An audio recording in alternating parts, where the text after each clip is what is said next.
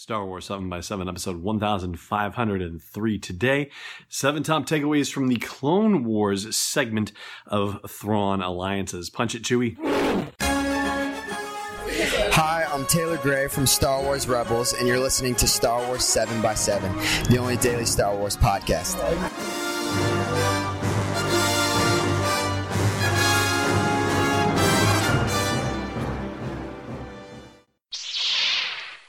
Hey, Rebel Rouser. I'm Allen Voivod, and this is Star Wars 7 by 7 So, here's the deal with the next couple of episodes. We're going to talk about Thrawn alliances, and we are be we are be that's great. We will be in full spoiler mode, which means that if you have read the book, or if you have no intention of reading the book, then you're just fine. But if you haven't read it and don't want it spoiled for you, then you might want to save this and the next couple of podcasts for a later date.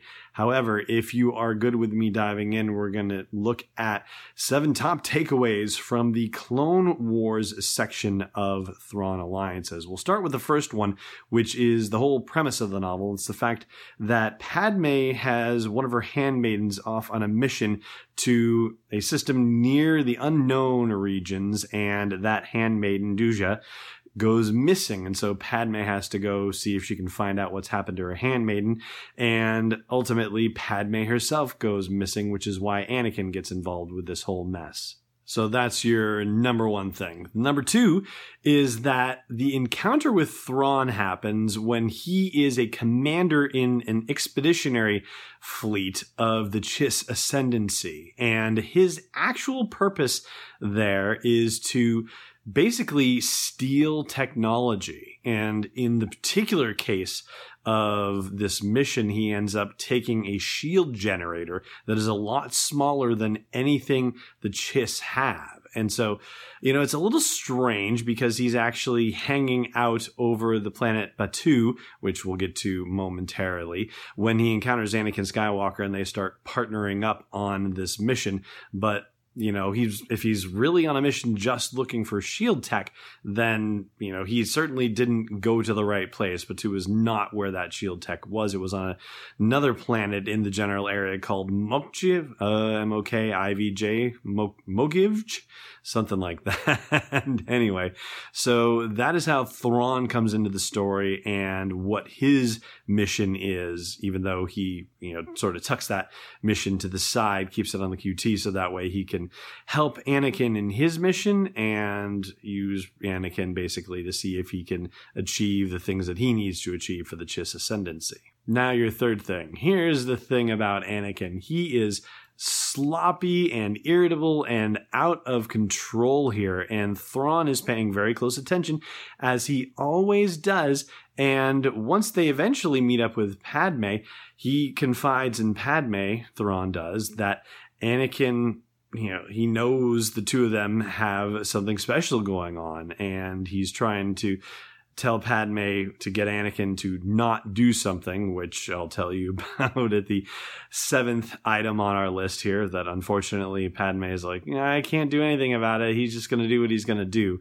But be that as it may, it's rather important to point out that Thrawn is very easily able to decipher the true nature of the relationship between Anakin and Padme. Now, your fourth takeaway is that Padme, of course, is no shrinking violet. She is on the move and willing to do what she needs to do to take care of herself and to complete a mission on her own, regardless of whether Anakin is actually coming for her or not. And so she ends up getting to Mok- Mokivj, herself. And when she comes across some native folk there who basically think that she probably needs to get killed because she's going to cause problems otherwise. She says, Hey, you can keep me for ransom and I'll send a message to my uncle Anakin, wink, wink, nudge, nudge, and he'll pay a good bunch of money if you can just keep me safe for long enough. And they're, of course, greedy enough to want to do that. And they actually stash her inside this uh, outfit that has been retrofitted as a separatist factory. And so we'll get to that whole business here in, I think, yeah, we'll do that in number six because number five on this whole thing deals with an interesting tie-in. So basically, Duja has found out that the separatists have some sort of factory on Mokiv, And Anakin and Thrawn, in their investigation, find that one of the cargo ships that is on Batuu is actually filled with quadranium. And quadranium is the type of hull material that's used on the exterior of the Death Star. So you get a little bit of a wink and a nod to the whole Death Star project here. It is not the major aspect of the project that's going on, but they find that on Batuu not far outside of Black Spire Outpost, which yes, indeed is part of that whole Disney Galaxy's Edge business. Now, item number six in the takeaways has to do with what the separatists are actually doing on Mokivj.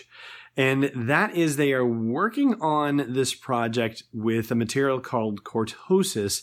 And cortosis apparently is able to dissipate energy and it can be woven into the bodies of droids, and as it turns out, it can also be woven into clone trooper armor. And Anakin and Thrawn and Padme discover that this material is being used on both droids and clone troopers, and it will resist lightsabers as well. Lightsabers, when they get near it or interact with it, shut off. They just shut down. So you know, it's one thing for the separatists to be arming the droids with this cortosis because, hey, you know, they are cannon fodder for Jedi as far as they're concerned. But why would they be putting this on clone armor. That is a really strange thing. And Thrawn suggests that Anakin might do well to think deeply about that whole situation. And Anakin has kind of had enough of things after they rescue Padme, which was his, you know, whole idea in the first place. Like that's all he particularly cared about.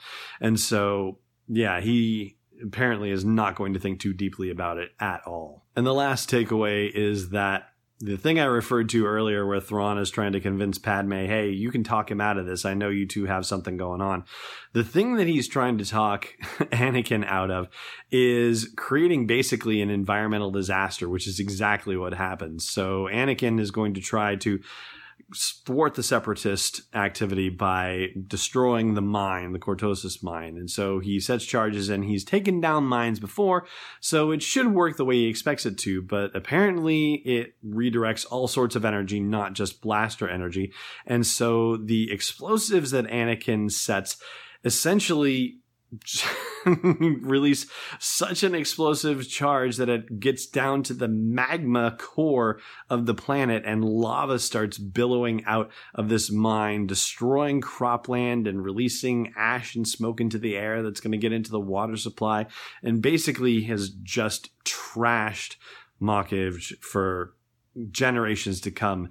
And it's kind of treated as like, you know, well, you know, that sucked. And Anakin doesn't really seem to have much regret over the whole thing, but you know, as far as he's concerned, you know, he's he's done what he needs to do to thwart the separatists and it's just collateral damage and oh well i mean padme thinks about the massacre of the sand people of the Tusken raiders if you will and it's a very similar experience for her and she just knows that you know there's no stopping him but that apparently she's able to look past these kinds of faults and still love him anyway. And that is just about going to do it for our top takeaways from the Clone Wars era section of Thrawn Alliances. But there will be one other thing I will do for you after the break. Stay tuned.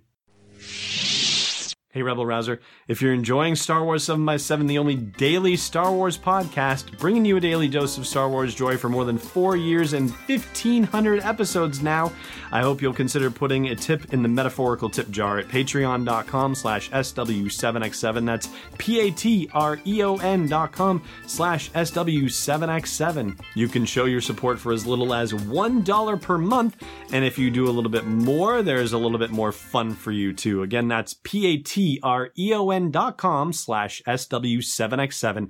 I thank you and Star Wars 7 by 7 thanks you too. Welcome back. So the last thing I wanted to share with you is where in the Clone Wars timeline this actually takes place.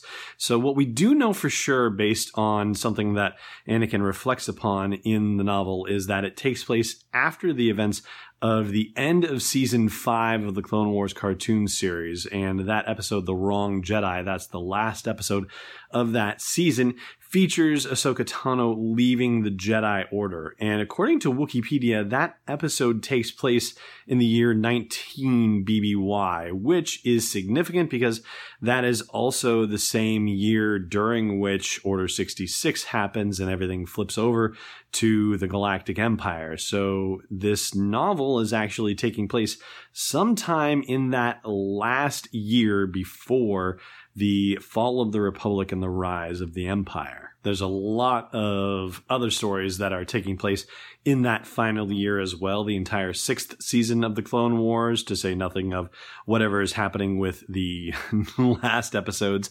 and the Clone Wars Saved series coming to the Disney streaming service the Dark Disciple novel, the Bad Batch, and the Crystal Crisis story reels, and the um, Son of Dathomir, Darth Maul storyline. So all of that stuff takes place within that last year as well. It's been a busy year before the Republic falls, but anyway, that gives you at least a basic sense of where the Clone Wars part of Thrawn Alliances happens. Don't necessarily know where it falls within all of those other stories, but at the very least, it's happening within a year before the fall of the Republic. And that is going to do it for today's episode. Thank you so much for listening as always, and may the force be with you wherever in the world you may be. Thanks for listening to another episode of Star Wars 7x7. And hey, before you challenge the Jedi Council, check out SW7x7.com for show notes, links, photos, videos, and more. And we'd be spectacularly grateful if you put a little something in the tip jar at patreon.com slash SW7x7. It's not a test, it's destiny unleashed. This podcast is not endorsed or sponsored yet by Lucasfilm Limited, Disney, or 20th Century Fox, and is intended for entertainment and information purposes only. Star Wars, the Star Wars logo, all names and pictures of Star Wars characters, vehicles, and any other Star Wars related items are registered trademarks and or copyrights of Lucasfilm Limited or their respective trademark and copyright holders. May the force be with them. All original content is copyright 2018 Star Wars 7 by 7 We hope you love it.